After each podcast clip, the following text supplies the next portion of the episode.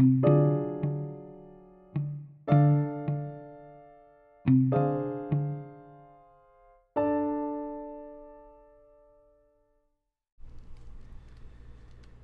razón delirante. Los prejuicios del posmodernismo en la racionalidad y en el sentimiento vital. Nihilismo. Cuando las razones se ausentan. La muerte de Dios anunciada por Nietzsche y acogida con fervor por los posmodernos no sólo señaló el desvanecimiento de la autoridad eclesiástica, sino que manifestaba el rechazo de todo indicio de poder en cualquiera de sus presentaciones, en lo cultural, en lo económico, en lo político y en la ciencia. El término nihilismo proviene del latín nihil, que significa nada, y suele indicar un concepto o doctrina en la que todo, incluyendo los valores, se niega y se reduce a la nada. Para Comte Sponville, el nihilismo significa que nada merece la pena ser amado o defendido, porque todo vale lo mismo y no vale nada. Se trata de una disgregación general de los valores, que como se ha dicho anteriormente, tiene su origen en el romanticismo del siglo XIX, y que a través de la obra de Nietzsche y sus continuadores se instalará en la sociedad contemporánea, provocando una profunda crisis en la cultura. Nietzsche profetiza de forma inquietante, citamos, Lo que narro es la historia de los dos próximos siglos. Describo lo que vendrá, lo que no puede dejar de venir, el advenimiento del nihilismo.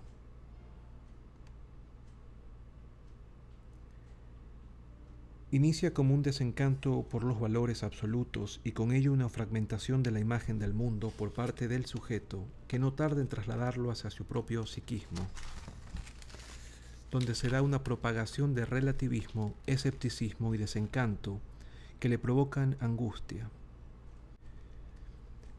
Pues, como escribe Michel Onfray, muerto Dios, lo bello muere también, por tanto la verdad que también lo acompaña, así como el bien, lo justo y todos los demás ídolos con mayúsculas caen hechos pedazos. O en otro lugar, Bunge sintetiza el significado de nihilismo. Abro comillas. Nada existe, nada se conoce. Las cuestiones de significado son, en el mejor de los casos, intratables y en el peor, sin sentidos. Nada es valioso, nada merece hacerse.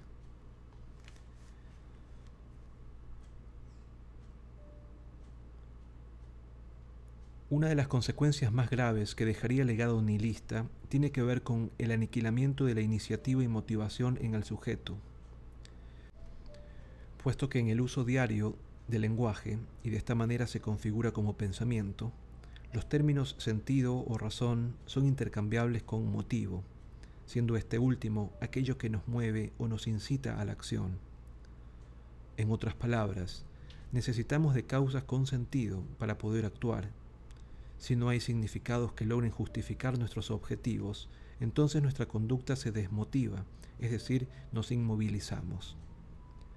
El posmodernismo, al atacar la razón, ha despojado al individuo de su sentido vital. En la depresión mayor, una de las formas más severas en que se presentan los trastornos del estado de ánimo, existe una ausencia casi total del sentido que impide a quien la padece disfrutar de toda actividad o experiencia, lo que se conoce como un estado anedónico. La desmotivación es tan intensa que a la persona le cuesta incluso moverse de su propia cama. Por supuesto, la depresión es un fenómeno bastante complejo cuya etiología responde a múltiples causas, entre las cuales se encuentran factores genéticos. Pero cierto tipo de depresiones son provocadas por disonancias cognitivas o pensamientos automáticos que configuran una visión negativa de la realidad influyendo en lo que los individuos piensan acerca de sí mismos, del mundo o del futuro, la llamada triada cognitiva de la depresión, según Aaron Beck. Por último, siguiendo a Berrios, se puede decir que las creencias erróneas son alteraciones del juicio y del raciocinio que pertenecen a la misma categoría de los delirios. Abro comillas.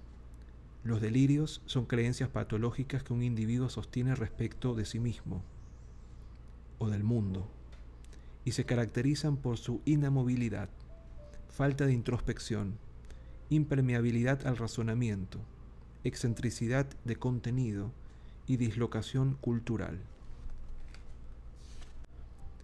Como por ejemplo en el síndrome de Cotard, llamado también delirio nihilista, presente en algunos estados crónicos de melancolía, donde el sentimiento de un pesimismo sin sentido es tal que puede llevar al sujeto a negarlo todo, incluso su propia existencia.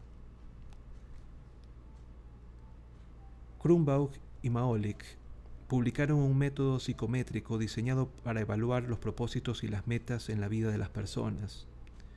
Se trata de un cuestionario llamado Prueba de los Propósitos Vitales que consta de 20 ítems, entre los que se refieren de manera explícita al significado de la vida, la satisfacción por la propia vida, la autonomía y libertad individual, al tiempo que explora también la presencia de ideas suicidas o si considera la vida como valiosa. Yalom expone los resultados de dichas investigaciones. Primero, la carencia de un sentido vital se asocia linealmente con la psicopatología a menor proporción de significado vital, mayor gravedad en los síntomas. Segundo, un sentido positivo en el significado vital se asocia con creencias religiosas profundamente arraigadas. Tercero, un sentido positivo en el significado vital se correlaciona con valores de trascendencia de sí mismo. Cuarto, un sentido positivo del significado vital se relaciona con la pertenencia a grupos y a la adopción de causas o metas claras. Quinto, los significados vitales cambian a lo largo de la vida del individuo.